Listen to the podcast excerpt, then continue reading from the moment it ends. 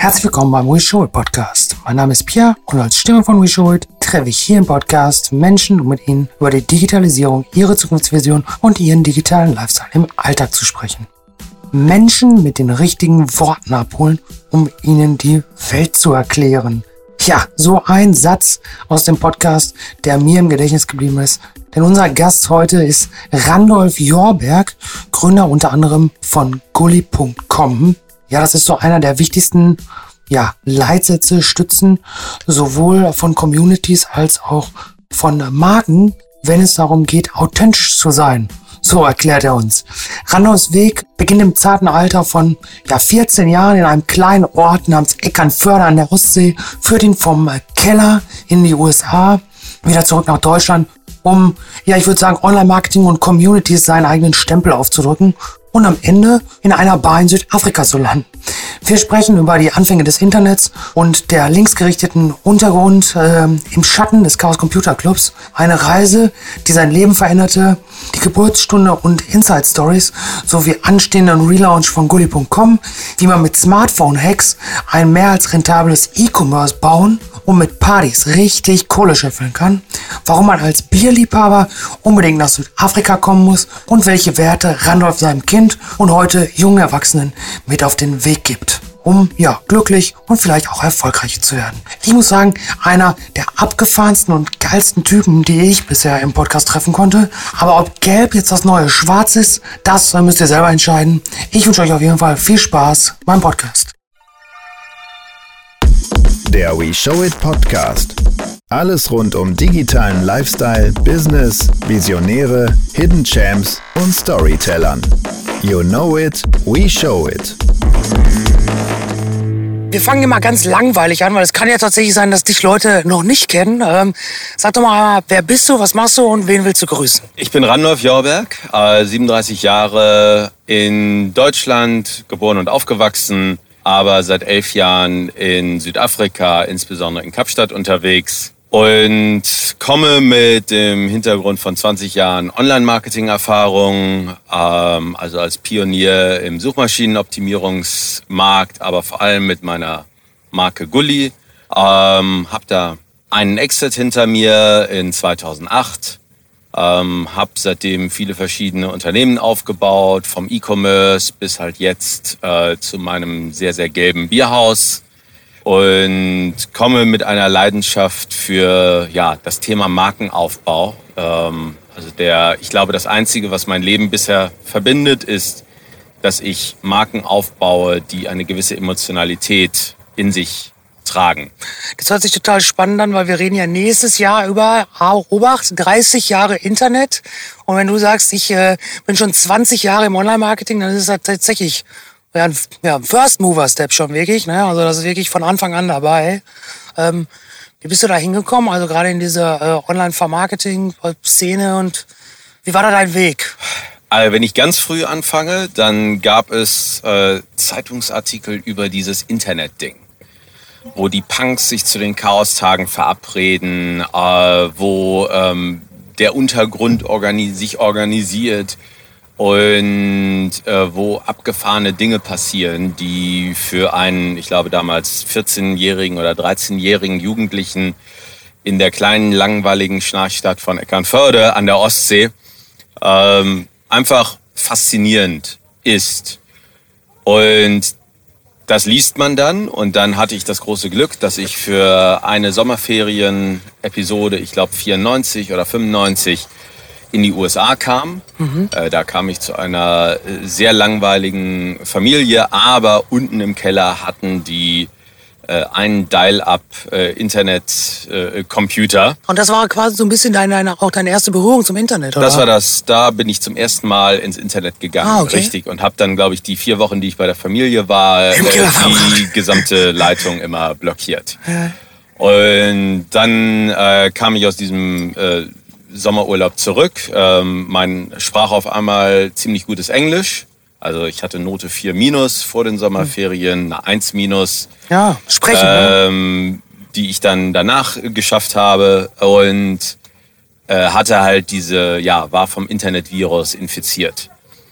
Ähm, habe dann meine Eltern überreden können, äh, dass ich mir einen Computer kaufen durfte und äh, dann erstmal rekordverdächtige Telefonrechnungen produziert. Ja, noch mit diesem Geräusch. Ihr kennt das, vielleicht kennen das manche Hörer heutzutage. Ja, ja. Da, bin, genau. da bin ich tatsächlich früher mal zu meiner Oma gegangen und habe mich da äh, eingeklingt. Ja. Ja, und äh, das war der Anfang und ich habe dann erst äh, angefangen für äh, meine Antifa, für die Antifa Eckernförde eine Webseite zu bauen, die es auch schnell in den Verfassungsschutzbericht geschafft hat. Und äh, dann als nächstes ging es aber darum, dieses Computeruntergrundthema doch mal ähm, ja, zu übersetzen im Ja. wahren, wahrsten Sinne des Wortes. Es gab für mich die, die coolste Seite, die es damals gab. Das war Leo's World. Das war eine Sammlung an Cracks und Cereals. Ich sag mal ganz vorsichtig, kenne ich. Und äh, da mein, aus unerklärlichen Gründen wurde mein Online-Nickname äh, Gully, dann habe ich es natürlich Gully's World genannt, weil Leo's World halt das coolste Ding seit geschnitten Brot war. Und ich habe da halt einfach auf Deutsch in ganz einfachen, äh, nämlich auf meinem Level sozusagen, da, da Inhalte publiziert, irgendwas zum Download runter äh, angeboten, die Rückwärtssuche, da, Patches, um die Rückwärtssuche von Telefon-CDs äh, benutzen zu können und so weiter und so fort. Einfach eine, ein Sammelsurium an politischen und äh, Software-Cracking-Sachen. Und das ist sehr, sehr gut angenommen worden. Und im Endeffekt, äh, ich habe im Oktober oder November 98 angefangen. Und Anfang 99 äh, hat mich, im Januar hat mich jemand angeschrieben, gesagt, hier, willst du nicht einen Banner auf die Webseite machen, um das Hackers Blackbook zu bewerben? Und auf einmal war ich finanziell unabhängig. So Ja, kann man gut. das, glaube ich, wirklich sagen. Da ist viel Glück zusammengekommen. Der Zeitgeist und so alles Richtig. spielt alles eine Rolle. Und über die Zeit habe ich festgestellt, dass äh, die Leute das, was ich da aufbaue, gar nicht Gullis World nennen, sondern Gully. Dann habe ich einfach immer nur zugehört und mich dem angepasst, was dann die Leute aus meinem Produkt gemacht haben. Also ich habe festgestellt, ich baue eine Plattform, pack da Inhalte drauf und dann sehe ich einfach in den Analytics, in den Logfiles, was wird denn wirklich nachgefragt. Und da baue ich dann halt mehr zu dem Thema. das, hast du, Ähm, das hast du komplett aber autodidakt quasi wirklich von der Ja. Pike selbst dir alles beigebracht. Ja, ich habe das mit Microsoft Frontpage, natürlich einer gecrackten Version, äh, zuerst gebaut. Und alle waren immer so, ja, Frontpage, scheiß Microsoft-Produkt. Ja, genauso wie danach Dreamweaver und alle immer, ja. Genau, aber ähm, ja, selbst gebaut, selbst beigebracht. Dann, äh, als die Community startete, kamen dann auch Volunteers dazu, also Freiwillige, die in irgendeiner Form in der Community mitgearbeitet haben. Und dann irgendwann fing es natürlich auch an, aber ich glaube, das war erst 2001 äh, mit Mitarbeitern. Da bin ich dann aus Eckernförde nach dem Abi nicht wie ursprünglich geplant nach äh, San Francisco gezogen, weil das wurde mir dank 9-11 doch ein bisschen unheimlich da Ja. in den USA, äh, sondern äh, also statt Silicon, statt in Silicon Valley bin ich dann irgendwie äh, ins Ruhrgebiet, äh, Bochum. meine Geburtsstadt zurückgezogen und habe da ja dann die Firma aufgebaut und äh, the rest is history. Ja, auf die, auf die History kommen wir natürlich zu sprechen. Ich fand äh, äh, spannend, dass du dieses Antifa-Thema angegangen bist, denn äh, das ist natürlich gerade auch aktuell äh, Thema äh, Hate Speech, viel Rechtsruck gerade im Netz. Das heißt, äh, du hast dich da äh, damals schon, und das ist ja jetzt, ja, rechne ich zurück, wenn ich das rechnen kann, über 20 Jahre her fast. Ja, Korrekt? das ist jetzt, äh, also wir, wir sind damals äh, 94 demonstrieren gegangen. Da fing Wie- das an für mich. Ja, aber dass du, dass du dich da im Internet äh, quasi ja auch äh, dann engagiert hast. Ähm, wie siehst du da heute die Entwicklung? Was würdest du heute gerade auch im, mit deiner Expertise im Bereich Online-Marketing oder auch überhaupt mit deiner Expertise im Netz tun, um dem Ganzen äh, vielleicht ein bisschen entgegenzutreten? Oder was, wo glaubst du, äh, müsste vielleicht eine Regierung oder so mal anpacken, damit man das so ein bisschen transparenter kriegt, in den Griff kriegt? Solche Themen. Oh je, äh, Also ohne jetzt politisch zu werden, sondern einfach nur mal ich, ich glaube, es geht einfach darum, äh, die Sprache, die richtige Sprache zu sprechen, die Leute mit den richtigen Worten da abzuholen, wo sie sind und ihnen die Welt zu erklären. Und ich glaube nicht, dass das eine leichte oder eine dankbare Aufgabe ist. Ähm, ich glaube, ich selber hätte das schon lange aufgegeben. Mhm. War das Aber- eine andere Zeit damals? Ich war definitiv in einem ganz anderen Mindset. Ich war der Meinung, man könnte sozusagen die Leute äh, ja alle überzeugen, aber in dem Alter, wen kennt man denn? Ja, ja, genau. Man hat ja nicht äh, unbedingt eine, man kennt ja nicht unbedingt die Leute, die da wirklich äh, von rechts außen kommen äh, oder kennt deren Hintergründe. Und ich meine, erst jetzt, äh, 20 Jahre später, habe ich ähm, immer noch nicht ein komplettes Bild, aber habe ich doch mal auf äh, mindestens zweieinhalb verschiedenen Kontinenten mal wirklich Ja, wirklich zwei Welten gesehen. ja, ähm, Menschen in ihrer ganzen äh, Bandbreite kennengelernt. Aber damals als 13-Jähriger denkt man natürlich, dass die Weltrevolution irgendwie in zwei Jahren äh, zu machen ist. Ja, und da war die das war Zeitrechnung- damals unsere Motivation. Da war, da war die Zeitrechnung, glaube ich, auch noch ein bisschen anders, weil heute geht ja alles auch noch viel schneller, viel lauter. War das aber unter anderem auch die Intention, dass du gesagt hast, äh, wenn ich jetzt das äh, Thema logischerweise Gully, weil vielleicht manche, die zuhören, die kennen das von früher gar nicht mehr. Ich war da total im Thema. Ähm, war das unter anderem auch ein Grund, warum du da hingegangen bist und so ein bisschen, ich sag's mal vorsichtig, einen teilweise Bildungsauftrag angenommen hast und gesagt, äh, ich- ich möchte da äh, ja, Wissen verbreiten. Das ist mir wichtig, dass ich dem, dem Ganzen quasi so ein bisschen meinen Stempel aufdrücke und ein bisschen was. Oder was war so deine Intention? Und was, und erklär mal ein bisschen allgemein, was ging alles so auf Gully ab? Also ich kenne da viele Sachen, aber für die, für, für die kleinen Leute, die jetzt heute zuhören, was ging bei Gully damals? Also ich, ich glaube, ähm, im Nachhinein gesehen kann ich Gully, glaube ich, als eine äh, Mischung aus Reddit und Pirate Bay beschreiben.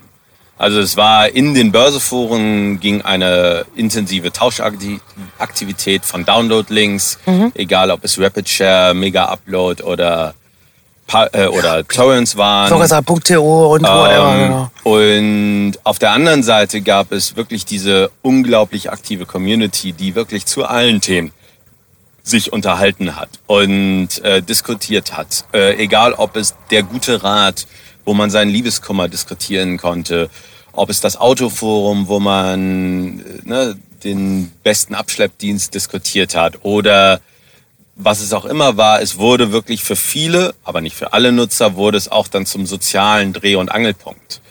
Und was ich dort durch Zufall eben, dadurch, dass ich mir irgendwann mal gesagt habe, ich setze mal so ein Forum auf, äh, gelernt habe, ist, dass die Leute tatsächlich nicht unbedingt äh, das ja, äh, meinem, meinem damaligen Weltbild gefolgt sind, dass doch alles basisdemokratisch sein soll und alle mitbestimmen wollen, sondern auf einmal haben viele Leute auf mich als den Gründer geguckt und gesagt, ja, nee, du entscheidest und wir machen dann, wir kümmern uns dann darum. Äh, dass ich auf einmal ein Team hatte, was mit mir zusammenarbeiten wollte unter meiner Führung, wo ich überrascht war, weil ich dachte, ähm, ja, wir wollen doch alle hier mitbestimmen. Nee, wollen die gar nicht. Die wollen, die brauchten das Dazugehörigkeitsgefühl in der Community.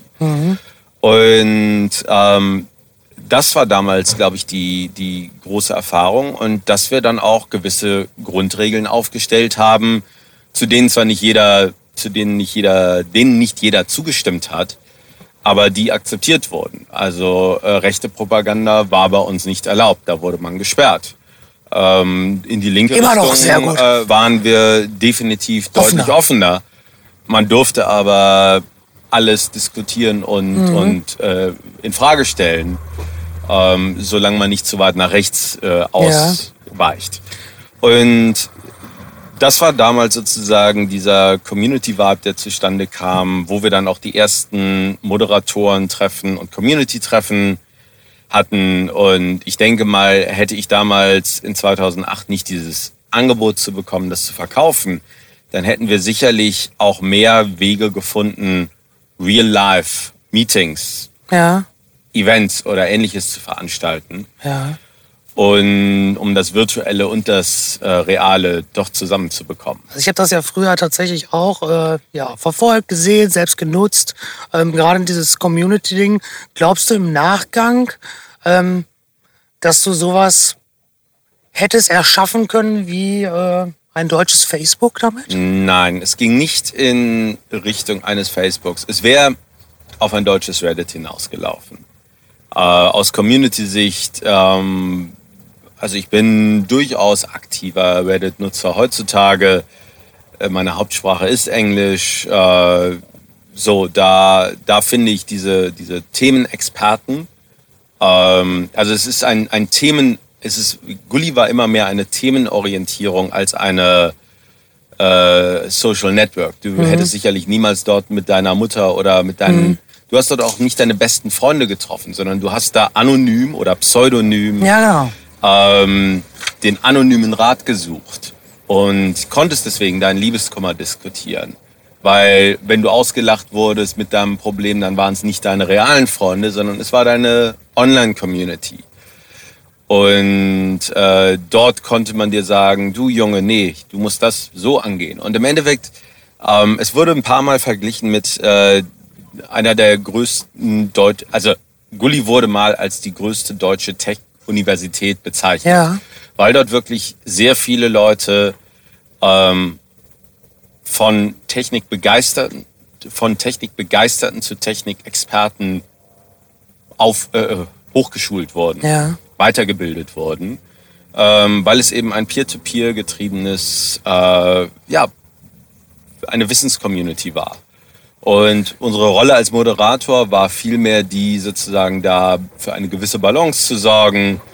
Deswegen gab es auch immer mal wieder Anmeldestopp, wenn wir das Gefühl hatten, es wurde zu viel äh, es kamen zu viele Newbies dazu äh, und jeder, jedes Community-Mitglied ging durch eine Art äh, ähm, Werdegang durch. Das äh, in der Anfangszeit, ja, da kennen die noch nicht die Regeln, aber mit der Zeit, nach einem, nach einem halben Jahr oder so, kannten die sich aus.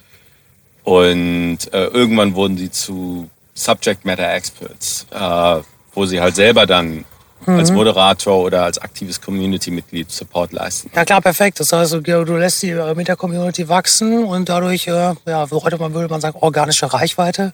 Aber es ist organisch einfach gewachsen, ne? wirklich groß geworden dann. Ähm, jetzt habt ihr euch natürlich durch, äh, äh, du hast, hast es gerade erwähnt, durch ähm, ja, damals die Nicknames und auch, ihr habt ja auch äh, die IPs anonymisiert etc., habt ihr immer relativ viel Wert drauf gelegt. Ähm, Warum war das so? Und äh, sollte das vielleicht, ich sage, ich, hab, ich hatte äh, ein Gespräch letztens ähm, äh, mit einem äh, Branding-Spezialisten und heute würde ich dich jetzt fragen, wolltet ihr zumindest in der Außendarstellung so ein bisschen das Darknet im Clearnet sein oder warum habt ihr da, da so viel Wert drauf gelegt? Also das Darknet wurde ja deutlich nach Gully erfunden hm. und im Endeffekt, ja, es war immer ganz klar, dass man das, was wir diskutieren, dass man das nicht, also ich glaube, man muss sich erstmal realisieren, dass im Usenet damals, was ja so die erste größere Online-Diskussionsplattform war, äh, dass da Real Names nicht unbedingt notwendig oder üblich waren. Dass generell online, äh, es gab damals diesen berühmten Cartoon, on the Internet no one knows you're a dog. Du mhm. wusstest nicht, mit wem du dort sprichst. Und das ermöglichte es, glaube ich, allen viel, ähm, viel mehr sich auf das zu konzentrieren, was sie ja, sein wollen, als das, was sie sind. Mhm. Ähm, so, du, es, es spielte keine Rolle, ob du ein 13-jähriger Junge bist oder ob du ein äh, 60-jähriger äh, äh, Hausmeister bist. In der Community wurden erstmal alle sozusagen nach dem bewertet, was sie gesagt haben. Egal, ob es im Chat oder ob, ob es im Forum war. Und wenn du ein Fachexperte zum Thema Computersicherheit warst, dann wurdest du dafür sozusagen danach bewertet, nach dem, was du an Input gegeben hast. Ja. Und vielleicht haben wir erst später festgestellt, dass du äh, na, in Wirklichkeit erst 13 Jahre alt bist. Aber äh, das ist sozusagen diese große Stärke, dass die Leute dort auch Fehler machen konnten ähm, und eben nicht sofort äh, nach, ach ja, du bist ja irgendwie nur 13. Ja, ich finde es ich find's total spannend, weil im Business-Kontext zum Beispiel verfolge ich so ein bisschen, immer habe ich irgendwann in den letzten Jahren tatsächlich mir so ein bisschen in meinen Kopf reingeprägt, ähm, dass äh, auf Augenhöhe sprechen oder ähm, Ergebnisse erzielen äh, nichts mit ja, ich will nicht sagen, nichts mit Erfahrungen oder irgendwie Nase hoch zu tun hat, mit Altersstrukturen, sondern Hierarchien durchbrechen, sondern es geht rein um die Expertise und um das Ergebnis selber. Und deswegen ist es mir, habe ich, hätte ich gar keinen Stress damit, einen Chef zu haben, der zum Beispiel 20 Jahre jünger ist, wenn er ein cooler Typ ist und einfach drauf hat, was er drauf hat. Das habt ihr ja dann quasi so ein bisschen, ja, ich sag mal, vorangetrieben. Also es ist wirklich der Inhalt zählt und nicht wie siehst du aus? Wo kommst du her? Gibt's, fehlt dir sowas heute so ein bisschen? Nein, weil ich glaube, zu einem ganz gesunden Maß haben wir, habe ich das heute in meinen Firmen, dass ich da auch mit einem sehr, wie sagt man, diversen Workforce arbeite. Also äh, Mitarbeiter aus allen Bildungs- und, und, und Klassenschichten und so weiter habe ähm, und dass durchaus auch mein Diversität äh, durchaus für mich ein, etwas sehr, sehr Natürliches ist. Eben auch auf Basis dieser Erfahrung. Glaubst du, dass die Leute, wenn sie anonymisiert unterwegs sind, eigentlich mehr bei sich selbst sind? Oder bist du es, wenn du mit einem Nickname unterwegs bist, sag ich mal? Wenn? Ja, wobei ich für mich sagen würde, ich bin inzwischen kaum noch mit Nickname irgendwo unterwegs. Äh, ich bin, äh, äh, I'm very much at myself. Mhm. Wenn ich in Gelb äh, dir jetzt gegenüber sitze, ähm, also auch wenn ich privat mit Freunden am Wochenende unterwegs bin, sehe ich aus, wie ich aussehe. Und es tun mir die Leute unglaublich leid, die sich irgendwie immer noch irgendwie Werktag für Werktag in einen Anzug quetschen müssen. Ähm, das äh, da genieße ich sehr, sehr das Privileg, dass ich mir da mein Arbeitsumfeld selber schaffe. Und ähm, wünschte mir, dass das für mehr Leute die Möglichkeit ist. Aber ja, ich glaube, wenn du nicht dieses Privileg, Privileg hast, dass du du selbst sein kannst, dann ist eine pseudonyme Plattform, wo du ähm, dann ne, vielleicht deine andere Identität ausspielen kannst, äh, mhm. ist natürlich ähm, eine großartige Geschichte. Weil da kannst du vielleicht mal was ausprobieren, was du dir in deinem eigentlichen Leben nicht zutrauen würdest. Ja, jetzt hast du das damals ja gegründet mit dem Community-Gedanken, Austausch etc. pp. Jetzt kam natürlich irgendwann der Switch. Deswegen kam vorhin auch kurz der Online-Marketing. Äh, irgendwann fängt man natürlich im, im Kopf so ein bisschen an, auch zu denken, wie kann ich denn die Zeit, die ich hier viel investiere, Herzblut, am Ende des Tages doch auch ein bisschen in meinen Kühlschrank bringen, sage ich jetzt mal. Äh, wann kam denn für dich so ein bisschen äh, der Switch im Kopf und war, wie hat das angefangen, dass du wirklich gesagt hast, ich muss ja jetzt ein paar monetäre Schrauben drehen, dass wir das irgendwie ein bisschen hinkriegen? Oder war das, oder war das eher so, das kam dann einfach und dann hast du gesagt, ja, okay, dann, heute würde man sagen, die Passion hat einfach funktioniert. Ach, ein bisschen von beidem. Ähm, also zum einen, eine ganz lange Zeit wurde äh, Gully als Community äh, quersubventioniert von anderen Online-Aktivitäten. Also da habe ich teilweise die dunkelsten SEO-Strategien umgesetzt. Also mit Expired Domain, Link-Netzwerken äh, haben wir innerhalb von, also haben wir 1000 Keywords mit, 3, 3000, äh, mit 30 äh, Keyword-Kombinationen multipliziert und 30.000 Content-Seiten äh, generiert innerhalb von ein paar Sekunden und hatten dann fünf Tage später 150.000 äh, Besucher am Tag auf irgendeiner Travel-Domain. Und äh, da hat man also wirklich das System damals noch unglaublich leicht manipulieren können, also das Google-Ökosystem. Ja.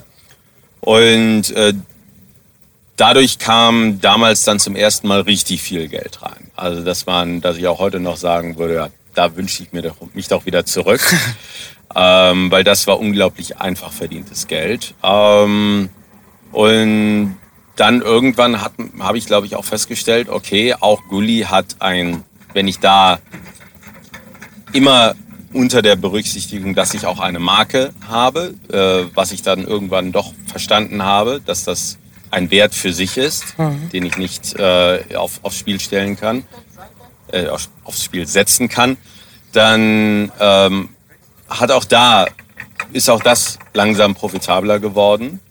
Ähm, und dann kam eben aber auch schon ein paar Monate später dieses Angebot.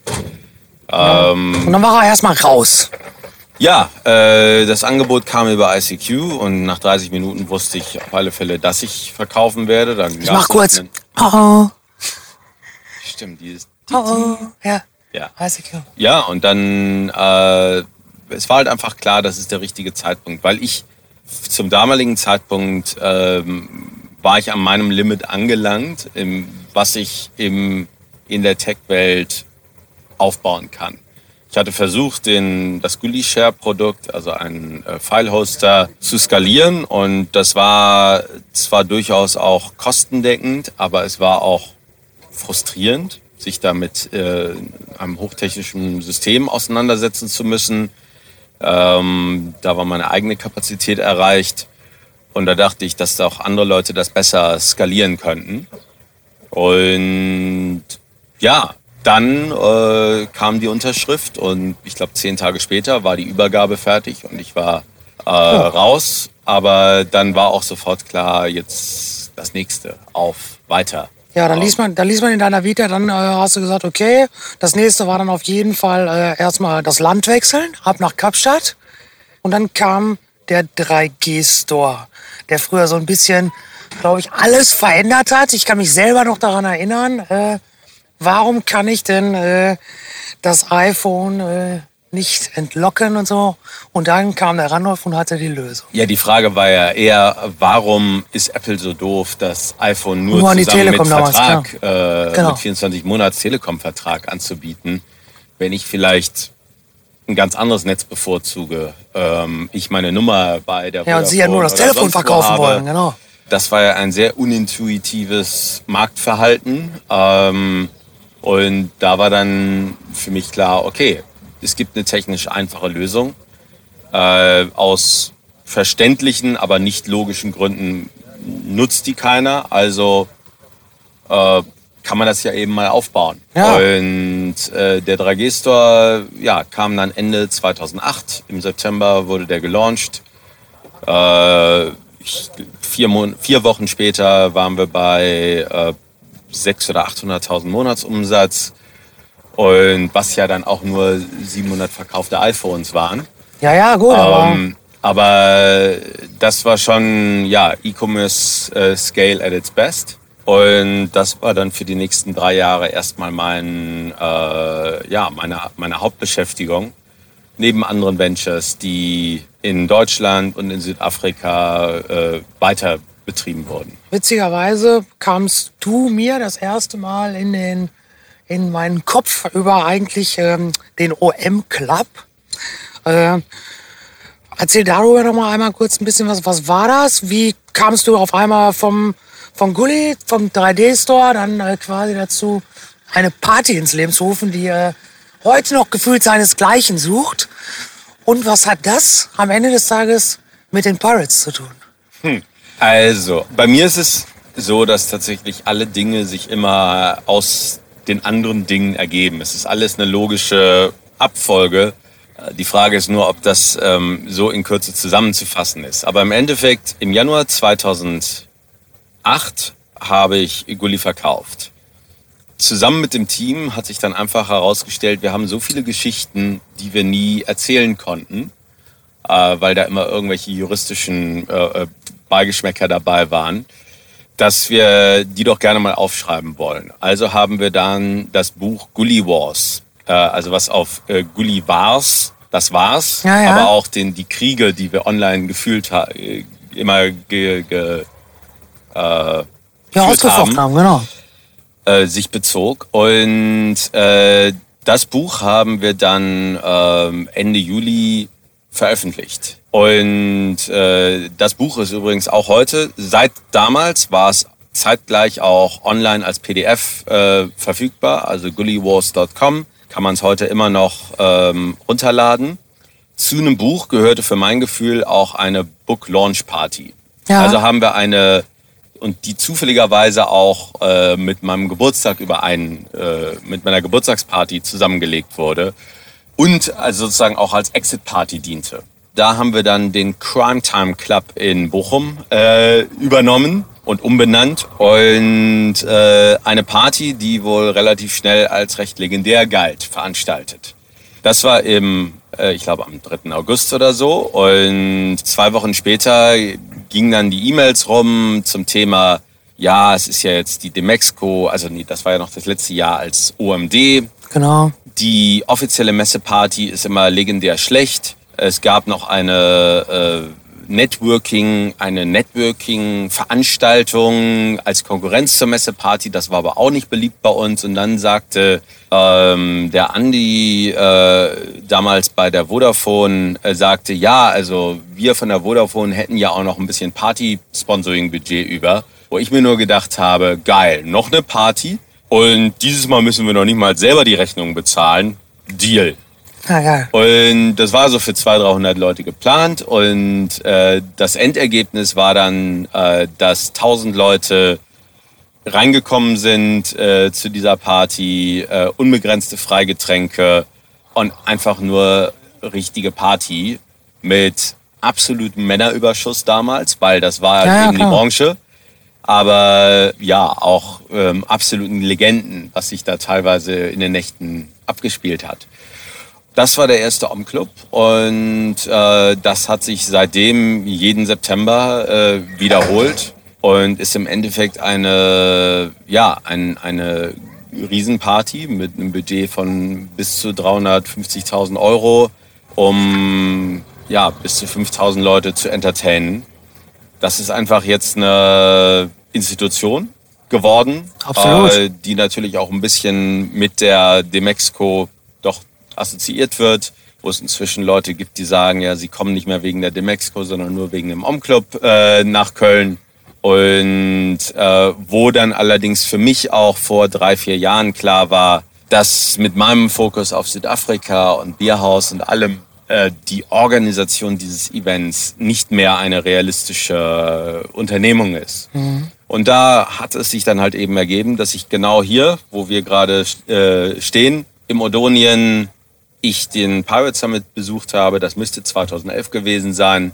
Und mir nur gedacht habe, das ist doch die geilste Location und der ja, geilste Startup-Event.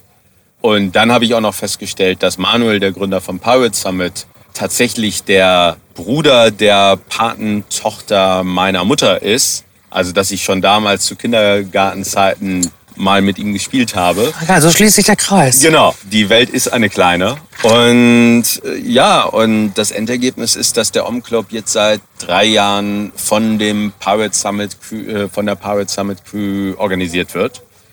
Und die damit doch äh, wirklich einen geilen Job erledigen und sich im Endeffekt auch meine Entscheidung nicht nach dem besten Preis für äh, dieses Party-Business zu gehen, sondern nach der nach dem besten Match sich bestätigt hat. Weil ich glaube nicht, dass andere Leute die Party jetzt im vierten oder fünften Jahr noch vernünftig organisieren würden. Glaubst du, dass äh, ihr euch dadurch äh, auch ein bisschen abgesetzt hat, sag ich mal, vom normalen Partypublikum und was sich dann ja auch schnell rauskristallisiert hat, warum das dann so groß wurde und so, weil ihr relativ auf was gesetzt habt. Ich weiß nicht, ob es wirklich von Anfang an war, das kannst du jetzt bestätigen oder verneinen. Ähm, ihr habt immer mit dem quasi im Marketing-Buzzword gesprochen, mit einem Drop gearbeitet. Also sprich eine Verknappung, keine eigene Kartenkauf-Sachen, sondern rein über Sponsorings, Verlosungen. Du musstest wen kennen, der wen kennt. Also das war ja, ihr habt das Spiel schon mal ganz anders gespielt als der normale Partyveranstalter. Glaubst du, das hat dem Ganzen von Anfang an einfach seine eigene Story aufgedrückt und deswegen ist das auch so erfolgreich geworden? Äh, also ich meine, das war am Anfang eine ganz klare Notwendigkeit, äh, weil wir hatten nur äh, so viele äh, äh, äh, Eintrittskarten oder so viel Kapazität im Laden. Und das war für mich auch die intuitive Art und Weise. Man kann bei den hohen Kosten, bei den hohen Produktionskosten für den Event, kann man den Leuten nicht sagen, ja, du musst hier 120 Euro bezahlen, um reinzukommen, weil ich glaube, dann wirst du immer am Ende der Party kritisch sagen, ich habe hier aber nur sechs Getränke getrunken und das hätte mich doch in der Kölner Altstadt nur, was weiß ich, 40 Euro gekostet. Warum zockt ihr mich so ab? Und äh, auf der anderen Seite ist das Einladungskonzept kreiert Goodwill. Also ähm, im kommerziellen Umfeld einer, einer Business-Messe äh, ist die Einladung und den Goodwill, den ich damit beim äh, Empfänger des, äh, der Einladung des Tickets ähm, erreiche, natürlich ein Vielfaches wert als der als die realen Kosten. Ja, klar. Ähm, ich sage immer, man könnte das natürlich auch legale Bestechung nennen, aber mhm. am Ende ist es sozusagen das, was zählt. Äh, ich werde eingeladen von jemandem, ich bekomme ähm, jetzt die, den, die Aufmerksamkeit äh, des Empfängers und äh, das ist nun mal Teil des Networkings, äh, Teil des Networking-Gedankens so werden Beziehungen auch äh, aufrechterhalten. Ja, ich meine, das Spiel funktioniert natürlich gerade im Rahmen auch so einer großen Messe, äh, wahrscheinlich durch die Bank weg. Viele Sponsoren logischerweise, die dort aktiv auch vor Ort sind. Das heißt, das ist auch eine runde Story einfach und nicht einfach irgendwas auf. Klar sind auch welche dabei, die sagen, ich steige mit ein, weil ich nicht vor Ort bin. Dafür bin ich aber dort dann quasi ja präsent. Ähm, aber glaubst du, ähm, du, hast, du hast ja richtig gesagt, es ist immer so ein bisschen so eine Mischkalkulation. Du wirst immer die Leute dann logischerweise haben, die sagen, ja passt, weil das Networking ist hier so fett. Aber du hast natürlich immer halt die zwei, drei Leute, die dann immer meckern, die immer was finden. Jetzt habt ihr aber zum Beispiel auch, äh, was mir auch immer nahegelegt wurde, was viele an dem Rumklapp immer geil fanden, ist, ihr habt halt euch nicht darauf ausgeruht, einfach nur kühle Getränke und Musik zu machen, sondern gerne mal einen Autoscooter hingestellt. Also sprich, auch da wieder, was so ein bisschen ja für dich als Mensch ja auch spricht, immer ein bisschen unkonventionell sein, immer ein bisschen was mehr, was anders machen. Woher kommt das? Dass du ähm, so unkonventionell denkst. Was bewegt denn die Menschen? Ähm, für mich sind und ich für mich sind es Erlebnisse. Und ich glaube, da bin ich ja auch nicht ganz alleine. Das nee. ist ja Generation Millennial. Ähm, das ist, glaube ich, auch das, was mich äh, in meinem Leben nach Südafrika zieht. Äh, dass ich dort halt mehr und spannende Dinge erlebe, als äh, wenn ich in meiner Heimatstadt in Deutschland äh, wohnen geblieben wäre. Und das ist etwas, was ich natürlich auch sehr gerne teile. Egal, ob es das Erlebnis einer großen Bierauswahl ist oder ob es das Erlebnis eines Bungee-Jumping-Turms bei einer Party ist ähm, oder ob es vielleicht auch meine private äh, Feriengestaltung ist. Ich suche nun mal nach Adrenalin, nach Erlebnissen und gebe nicht allzu viel Wert auf äh, klassische Statussymbole. Ja, ich finde das, find das schön. Das ist so ein bisschen, was mein Vater mir damals immer mit auf den Weg gegeben hat. Das haben wir uns bis heute tatsächlich lieben Gruß an dieser Stelle, äh, äh, beibehalten. Ähm, wir schenken uns äh, zu bestimmten Anlässen, wie einem Geburtstag oder so, niemals materielle Dinge, sondern immer, ähm, keine Ahnung, ein Besuch bei einem Konzert oder so, immer gemeinsame Zeit, um etwas zu erleben, weil das im Kopf bleibt. So, und äh, das hat sich toi toi toi durchgezogen, das habe ich jetzt gefühlt äh, übertragen auf mein Kind, das habe ich übertragen auf meine Frau und alle sind irgendwie damit happy, weil irgendwie ja, ich glaube, das bringt am meisten tatsächlich. Was für den Kopf zu schaffen, was, weil das bleibt wirklich. Hört sich großartig an. Äh, fällt mir nur ein, äh, meinem Vater schenke ich alle drei Jahre was. Niemals zum Geburtstag oder zu Weihnachten. Ja, sondern so. Aber wenn sich was ergeben hat und er war dann am Telefon erwähnte er nur die einstürzenden Neubauten und er wüsste nicht, ob er da hingeht, sei aber ausverkauft. Und 20 Minuten später hatte ich ihm ja, auf mega. Facebook ein Ticket gefunden. Ja, mega. Ja, aber das sind die Dinge. unabhängig dann zugeschickt. Aber das sind die Dinge, die hängen bleiben, ne? Genau das. Wie ist das für dich äh, heutzutage auch? Äh, du bist 2013, ja, auch Papa geworden. Ich auch, 2013. Komm jetzt in die Schule. Ähm, was hat sich seitdem verändert? Nach, nach kurzer äh, Familienzeit hat sich dann eine äh, äh Solo-Daddy-Zeit ergeben. Ja. Also ich habe mich getrennt von der ja. Mutter. Und ähm, ich genieße die äh, Daddy Days. Äh, ich genieße aber auch äh, oder genoss auch die, ähm, äh, äh, die, die Bachelor Days, also wo ich dann wieder Single war. Und erst vor äh, achteinhalb Monaten hat sich dann ergeben, dass ich tatsächlich wieder eine Frau fürs Leben gefunden habe. Ach schön. Die ich dann aber auch in aller Eile ähm, gefragt habe, ob sie mich ehelichen will. Ja. Und also nach sieben, sieben Wochen nach dem ersten Date äh, habe ich sie dann als gerade Ed Sheeran und äh, Beyoncé im äh, F&B Stadium in Johannesburg beim Global Citizen Konzert gespielt haben, äh, bin ich vor ihr auf die Knie gegangen und ähm, ja, äh, bin seitdem nicht mehr Single. Ja, super. Ja, also und deswegen kann ich kann ich sagen, ja, Vaterschaft hat äh, das ist schon ne, dieser, dieser Impact, äh, den du da auf einmal hast. Du hast eine Verantwortung. Ähm, ist aber auch nicht das, was ich ganz konventionell angehe. Also das mhm. hat mich jetzt äh, so, wenn, wenn ich Vater bin, dann bin ich mit Vollgas Vater, mhm. aber auch nicht jeden Tag. Und das heißt, es gibt auch weiterhin noch das äh, äh Leben ohne Kind. Ähm, aber das ist tatsächlich ungefähr Hälfte, Hälfte organisiert. Wie ist das, äh, wenn, du dich heute so ein bisschen umguckst und mit, mit deiner Vita, mit deinem, äh, so wie du bist, auch mit dem unkonventionellen Dinge gemacht, äh, war immer mal, mal am Rande der Legalität, hast ja vorhin selber gesagt und so. Was ist was, was du aber deinem Kind heute für Werte vermitteln wollen würdest, so mit Blick auch auf die Zukunft, was so kommt? Ich denke mal das Übliche. Moral, ähm, aber ich fühle, ich fühle. Curiosity. So. Ich also ich will, dass, da. ich, sie, ich will, dass sie ihre Leidenschaft findet und sich mhm. dort entwickelt. Mhm.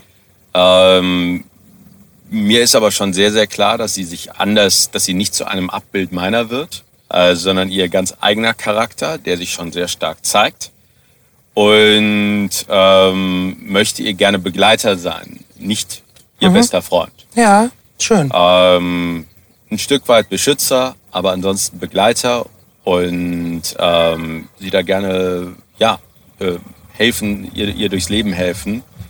Ähm, aber ich würde unglaublich beleidigt sein, wenn sie am Ende äh, nicht irgendwo zu einem ihren eigenen starken Charakter entwickelt und äh, eine, eine Art und Weise findet, ihrer Leidenschaft zu folgen.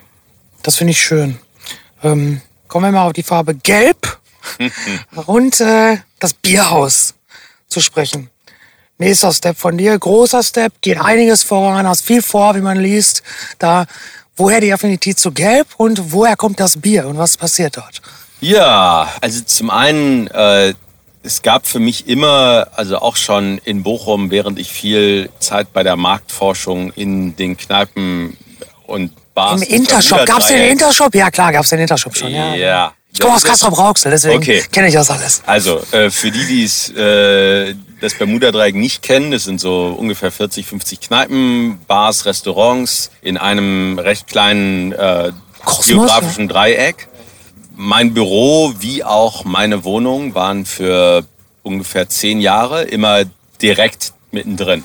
Ähm, und da ich vor zwei Uhr nachts sowieso nicht schlafen konnte, äh, war dann irgendwie, war ich entweder am Arbeiten oder bis äh, in den frühen Morgen irgendwie draußen. Und es war immer für mich klar, dass ich irgendwann auch eine eigene äh, Bar aufmachen wollte. Und es gab da zwar mal einen Ansatz, aber wir haben da nie mit der Umsetzung begonnen. Und irgendwann ist mir einfach in äh, Südafrika aufgefallen, dass es äh, dort zwar eine boomende Craft-Bier-Kultur gibt, aber es gibt nicht ein zentral gelegenes Objekt, wo man auch diese Vielfalt mal ausprobieren kann. Daher die Idee sozusagen als Tasting Room for the Craft Beer Industry äh, das Bierhaus aufzubauen. Es war für mich immer klar, dass ich das im Bermuda 3 Kapstadt, nämlich der Long Street, was ebenfalls eine Partymeile mhm. ist, aufbauen würde. Die Idee kam mir 2012 während der Schwangerschaft meiner damaligen Freundin. Und 2013 fing dann die Umsetzung an. Und ja, es war von Anfang an klar, äh, dass wenn ich eine Marke aufbaue, die, brauche ich dieses Mal eine klare Signalfarbe und äh, ein, iconic Logo. Und das hat zum Glück dann äh, der Designer äh, Justin mit mir zusammen ja, entwickelt. Und äh, während in seiner Produktdesigner-Vision war, sollte alles fünfeckig sein, also alles hexagonal mhm. sein und äh, wir mussten ihn dann tatsächlich äh, auch davon überzeugen, dass ein fünfeckiger Tisch nicht praktikabel ist, sondern umfällt und ähnliches. Und äh, war es dann meine Entscheidung, ja, dann machen wir doch auch das ganze Gebäude gelb, damit wir auch auffallen. Ja. Äh, weil man muss ja ein Landmark bauen, wenn man Man will ja, dass sich andere Läden an einem orientieren, also in der Wegs Wegbeschreibung. Und da hat das Gelb unglaublich gut funktioniert. Und irgendwann habe ich dann durch Zufälle auch festgestellt, dass das Gelb auch unglaublich gut funktioniert, wenn ich es selber trage. Ja, deswegen habe ich jetzt, glaube ich, seit vier Jahren oder so, äh, gab es keinen Tag, wo ich nicht selber auch Gelb getragen habe, weil den Effekt, den diese Farbe hat, das ist schon großartig. Also ja, mehr positiv geht nicht eigentlich. Man kommt ins Gespräch, man zaubert den Leuten Lächeln ins Gesicht. Und äh, dadurch, dass man ins Gespräch kommt, kann man auch sofort denen ganz natürlich erzählen, was man selber mit Leidenschaft mhm. vorantreibt. Und das ist dann eben äh, das Bierhaus. Und dann war es auch ähm, die erste Entscheidung, als sich die äh, Gelegenheit ergeben hat, das äh, Gully.com wieder zu kaufen, war auch, dass ich dann gesagt habe, ja, das gleiche Logo wie damals, aber jetzt auf gelbem Hintergrund. Ja. Äh, also auch da natürlich gelb als Signalfarbe, um äh, eine, eine Veränderung zu signalisieren. Ja, sprechen wir mal über 2020 plus. Äh, Gully kommt zurück. Äh, ich habe gelesen, 2020 Expansion mit dem Bierhaus. Äh, gib doch mal einen kurzen Ausblick, was da so jetzt passieren wird. Ja, also zum einen äh, bin ich auch deswegen jetzt beim Pirate Summit, um äh, hier einen Co-Founder für Gully.com zu suchen. Da gibt es aus meiner Sicht eine klare Produktvision, äh, dass Gully ähm, nicht primär als Community, sondern als Produkt, und zwar Smart DNS und VPN und Private Cloud Storage zurückkommen sollte. Da wir, glaube ich, äh, wirklich sagen können, dass wir das Vertrauen der Benutzer verdienen und äh, in einer sicheren Jurisdiktion wirklich äh, ihre Daten privat halten können. Mhm. Die technische Expertise und die Historie von Gulli bietet sich da einfach zu sehr an. Das ist das eine Produkt, äh, wo ich aber ganz klar auch weiß, da brauche ich einen operativen Co-Founder. Ja, mach doch mal kurz gerne einfach Werbung. Was, was stellst du dir für eine Art Mensch vor? Was soll er mitbringen für ein Skillset? Operativ und technisches Know-how, um wirklich ein äh, zutiefst technisches Produkt auf die Beine stellen zu können. Ja, das ist sozusagen, denke ich, die und natürlich eine Leidenschaft für das Thema. It goes without saying. Das wäre wirklich das, wo ich äh, gerade doch mit vielen Leuten in den, in den Gesprächen bin, aber definitiv auch ja, äh, noch nicht festgelegt bin. Und da gibt es einen kurzen Pitch. Wenn man aktuell die Gully.com eintippt, sieht man äh, erstmal, worum es da grob gehen soll. Das zweite Projekt ist ganz klar äh, Bierhaus. Äh, da wird jetzt im Mitte Juli, also wird die erste Equity Crowdfunding Kampagne für das Bierhaus Tiger Valley, also unsere nächste Niederlassung, mhm. äh, gestartet wo wir zum ersten Mal der Öffentlichkeit äh, Anteile anbieten können, wo man also wirklich sagen kann, hey, ohne jetzt nachts äh, noch den Laden putzen zu müssen, kannst du dich an dem Laden beteiligen, ähm, kannst Anteile an deiner eigenen Bar äh, besitzen. Und ähm, das ist für mich auch der zukünftige Wachstumspfad für diese Marke. Also nicht nur die Eckkneipe zu sein, mhm. sondern wirklich der Laden, wo du selber investiert bist. Hat so ein bisschen was für mich, wenn ich es von außen höre, würde ich sagen, hat so ein bisschen was von äh, früher Planet Hollywood oder Hard Rock Café. Also wirklich großes Denken ist das für mich. Ja, ich sag immer, unser Mission Statement ist äh, The Hard Rock Café of Beer. Ah, schön. Also Ach, ähm, die, die, die ähm, Bucketlist Item Location in Sachen Bier zu sein. Mhm wo man die Marke hat, äh, wo man nicht nur das T-Shirt kauft, sondern auch die besten lokalen und internationalen Biere ähm, wirklich unter einem Dach finden kann, äh, egal in welche Stadt man kommt. Und das soll aber auf jeden Fall, ich sage jetzt mal, ich denke jetzt mal ganz weit äh, nach vorne, nur in Afrika bleiben oder sagst du vielleicht irgendwann, wenn jemand Spannendes kommt, der sagt, ich würde das gerne in Irland machen? Keine Ahnung. Gespräche gibt's immer mal wieder. 2016 war das ähm, auch schon sehr, sehr konkret. Da hatten wir schon ein, ja, ein, ein Büro in Berlin mhm. und waren eine Woche von der Gründung der Bierhaus Berlin GmbH entfernt, mhm. als dann leider der äh, Businesspartner aus privaten Gründen aussteigen musste. Mhm. Und äh, grundsätzlich ist es also angelegt in der DNA der Marke, aber aktuell glaube ich schon, dass in den Entwicklungsländern äh, der Nachholbedarf am höchsten ist, aber grundsätzlich immer offen für Gespräche und Partnerschaften. Ich habe noch äh, ja, drei Fragen, äh, die ich gerne äh, hier so auf meinem Zettel habe.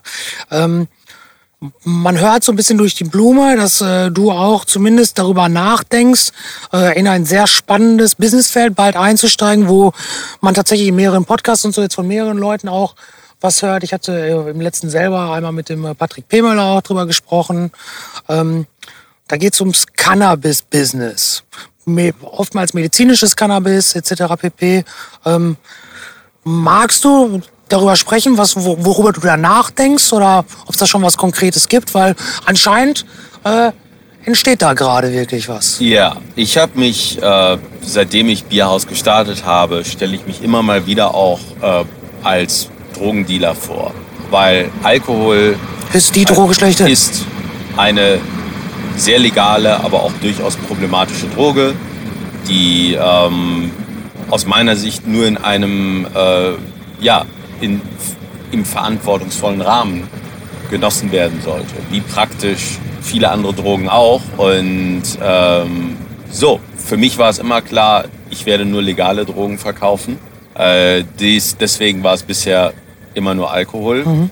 Wenn jetzt aber, wie es absehbar ist, auch in Südafrika äh, Cannabis legalisiert wird, ähm, was jetzt seit September ähm, für den privaten Anbau und Konsum der Fall okay, ist, okay dann möchte ich da auch da natürlich logischerweise sehen, äh, ob man nicht dort auch ein nachhaltiges Business aufbauen kann. Und äh, da bin ich gerade in recht konkreten Gesprächen, ähm, im Endeffekt das Gleiche zu machen, was ich beim Bierhaus schon mache. Das Cannabis-Haus quasi. Eine Art genau. Coffeeshop quasi, oder wie muss ich mir das vorstellen? Ähm, da sind wir noch dabei, die genauen legalen ja. Möglichkeiten ja.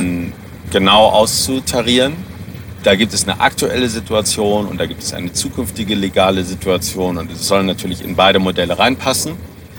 Ja, sobald äh, das der Fall ist, äh, so, sobald das gefunden ist und das eröffnet wird, äh, wird man sicherlich auf den üblichen Kanälen darüber hören. Aber aktuell gibt es da doch sehr, sehr spannende Modelle und ähm, ja, es ist, Südafrika ist ja bei weitem nicht das einzige Land, wo es legalisiert wird. Nee, ich wollte gerade fragen, was, was glaubst du, woran liegt es, dass es einen Ruck quasi äh, gibt, wo das gerade passiert und warum gibt es dann auch diesen Gegenruck? Zum Beispiel, Deutschland sperrt sich da ja doch mehr, als sie es befürwortet.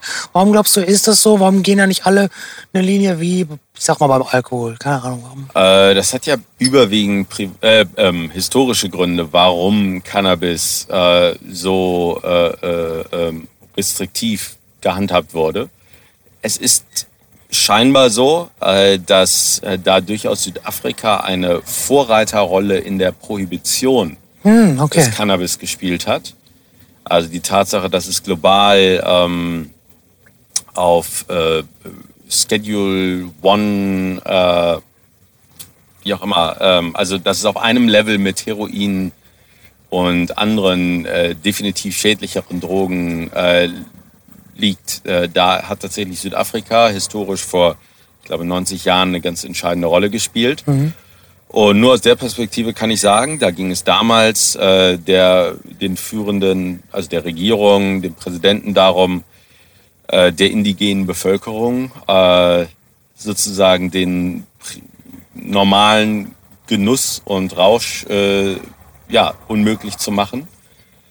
Und ähm, da findet jetzt doch äh, durchaus kontrovers, aber eine, glaube ich, ähm, eine, eine ganz klare Entwicklung Richtung Legalisierung statt. Und je nach Land und Jurisdiktion kann das auch noch zehn Jahre länger dauern. Es wird immer die Nachzügler geben. Ja, klar. Aber ähm, da hoffe ich doch, dass Südafrika auch Vorreiter sein wird. Ähm, klimatisch 1A-Bedingungen. Äh, ich meine, Durban Poison und Swazi Gold äh, sind ja durchaus äh, legendäre Strains, ähm, die weltweit ihre Liebhaber haben. Und äh, ja, mit dieser Tradition und äh, dem Generational Knowledge, mhm. was äh, dort in der Bevölkerung ist, äh, da muss es für dieses Land Möglichkeiten geben, das auch kommerziell nutzbar zu machen. Zwei Fragen noch. Als vorletzte Frage habe ich immer gerne so ein, ja, so ein kleines Learning für alle, die quasi es geschafft haben, bis jetzt äh, zu horchen. Frage ich immer äh, den Gast nach so einem kleinen Learning, damit jeder mal vielleicht rausgehen und sich noch mal was einstecken kann in seine Tasche. Ähm, was würdest du als wirklich unkonventioneller Denker heute einem Studienabgänger vielleicht äh, mit auf den Weg geben oder empfehlen aus deinem Bauchgefühl heraus, ähm, wie man heute, egal was, sein eigenes Business angehen sollte? Trau dich. Also trau dich anders zu denken, trau dich aber auch äh, den Leuten zuzuhören. Mhm. Also ähm, eine Produktidee umzusetzen, wo du keinen von überzeugt, keinen potenziellen Kunden im Vorhinein davon überzeugst, das klingt wie, wie eine schlechte Idee. Mhm. Oh, aber trau dich, etwas Mutiges zu machen, äh, wenn du die ein, ein positives Feedback bei deiner informellen Marktforschung. Also das heißt quasi wirklich, wirklich als Learning, wenn ich das jetzt so ein bisschen übersetzt verstehen würde, wirklich äh, gucke, mach dich wirklich erst schlau, ob der Markt da ist, frag nach, geh tief rein, anstatt quasi viel Zeit und vielleicht Kopfsache zu verschwenden für einen Markt, der vielleicht gar nicht da ist, sondern baugefühlt erst eine Westernstadt, guck, ob der Markt da ist, äh, leg das T-Shirt hin, sag, will, will das jemand haben? Will keiner haben, okay, brauche ich keinen T-Shirt-Shop aufmachen. Trau, trau dich, deine Ideen mit anderen zu teilen weil äh, du brauchst das Feedback, bevor du startest. Nicht, mhm, nicht wenn du mit dem fertigen Produkt jetzt in den Markt gehst. Ja. Die letzte Frage bei uns ist immer die gleiche und zwar äh, ist das, welche Frage hätte ich dir denn heute noch stellen sollen, weil du sie vielleicht gerne beantwortet hättest? Oder anders gesagt, gibt es noch irgendetwas, was du loswerden möchtest? Nein, gerade nicht. Äh, gerade äh, wunschlos glücklich. Ja, das äh, finde ich gut, höre ich gerne. Tun sich auch alle mit schwer. Ja, vielen, vielen Dank für deine Zeit. Äh, ich habe es sehr genossen, dich äh, mal live erleben zu dürfen. Demnächst hoffentlich mal in Afrika. Wäre, ist auf jeden Fall noch ein Ort auf meiner Bucketlist. Ja, und falls euch das gefallen hat, wie immer, haut was in die Kommentare, liken, sharen, whatever. Ihr findet das bei Spotify, iTunes, Soundcloud und äh, beim Radioempfänger eures Vertrauens. Ciao. Der We Show It Podcast. Alles rund um digitalen Lifestyle, Business, Visionäre, Hidden Champs und Storytellern. You know it, we show it.